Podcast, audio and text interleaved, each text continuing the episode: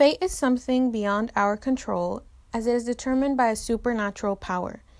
Now, many people might not believe in it or not necessarily believe it to be behind every so said coincidence.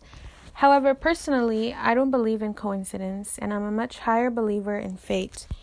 I believe everything that happens happens for a reason and has a sole purpose in our lives, either for the good or for the bad. It is often inevitable and allows for things to occur in the right time at the right place. This is why people often use the expression, let's leave it up to fate, meaning things will eventually fall into place at the correct time, and it's only a matter of time. Fate relates very much to Hamlet because as soon as Hamlet agrees to avenge his father through the ghost, his fate is predetermined. Either he will be successful in avenging and killing Claudius, or or his plan of killing Claudius could completely backfire towards him and end up in a horrific event.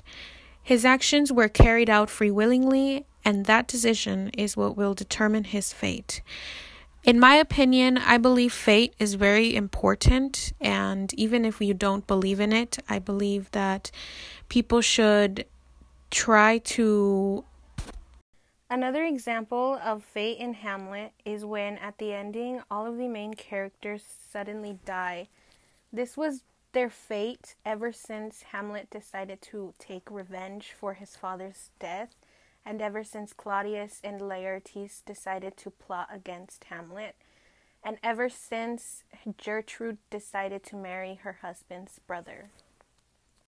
Lastly, I believe fate is always in our lives and will always be present, being the reason behind some of the unusual things that tend to happen that we might not find an explanation to.